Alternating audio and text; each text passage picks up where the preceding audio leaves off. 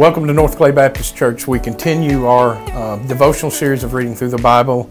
Today we will take a look at Ezekiel chapters 13 through 16. In chapter 13, we read of Ezekiel's vision of the condemnation of the false prophets of Israel. In Old Testament Israel, if a prophet claimed to have a word from the Lord and it did not come to pass based on God's law, that prophet was to be killed. False prophets have plagued God's people from the wilderness to today.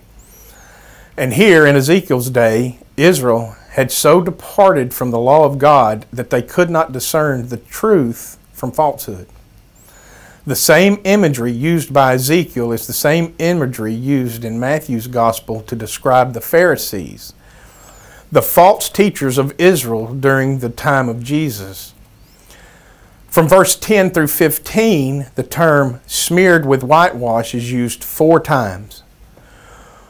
White in the Bible symbolized purity and holiness, much like when Jesus accused the Pharisees of being whitewashed tombs. Here in Ezekiel, God is condemning these false prophets of the same thing. They are covering their filth, their deadness, with the appearance of life. And God is not only going to expose their deadness, He is going to judge it. Chapter 14, we read of God's condemnation on the idolatrous elders of Israel. Their fall, their apostasy is complete, that not even Jerusalem will be spared. God uses an analogy that should remind us of Abraham's plea for God to spare Sodom for the sake of the righteous. Here, God mentions three men Noah, Daniel, and Job. The Daniel mentioned here is highly debated as to whether it reflects or refers to Ezekiel's contemporary,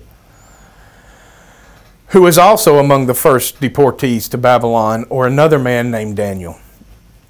Either way, the point of these men being mentioned is that these men's righteousness did not spare others of God's judgment. The world was not spared because of Noah, and Job's family was not spared because of his righteousness. And in chapter 15, Jerusalem is compared to a useless vine. In chapter 16, we read of some of the most graphic language found in Scripture. The faithless bride imagery used here is very intentional. God chose Israel to be his bride and adorned her and made her into a great and prosperous nation. So great that Israel forgot the one who made, who made them great, and she began to play the harlot. The language goes even so far as to accuse her of paying for her harlotry. This morning we're going to take a look at the very end of chapter 16, verses 59 through 63. For so, thus says the Lord God, I will deal with you as you have done, you who have despised the oath in breaking the covenant. Yet I will remember my covenant with you in the days of your youth and I will establish for you an everlasting covenant. Then you will remember your ways and be ashamed when you take your sisters, both your elder and your younger, and I give them to you as daughters, but not on account of the covenant with you. I will establish my covenant with you, and you shall know that I am the Lord, that you may remember and become confounded, and never open your mouth again because of your shame, when I atone for you for all that you have done, declares the Lord God but God. I will remember my covenant with you in the days of your youth, when I atone for you for all that you have done, declares the Lord. God's covenant with Abraham back in Genesis 15. In her, Israel's youth finds its fulfillment in the Lord Jesus Christ to the glory of God the Father.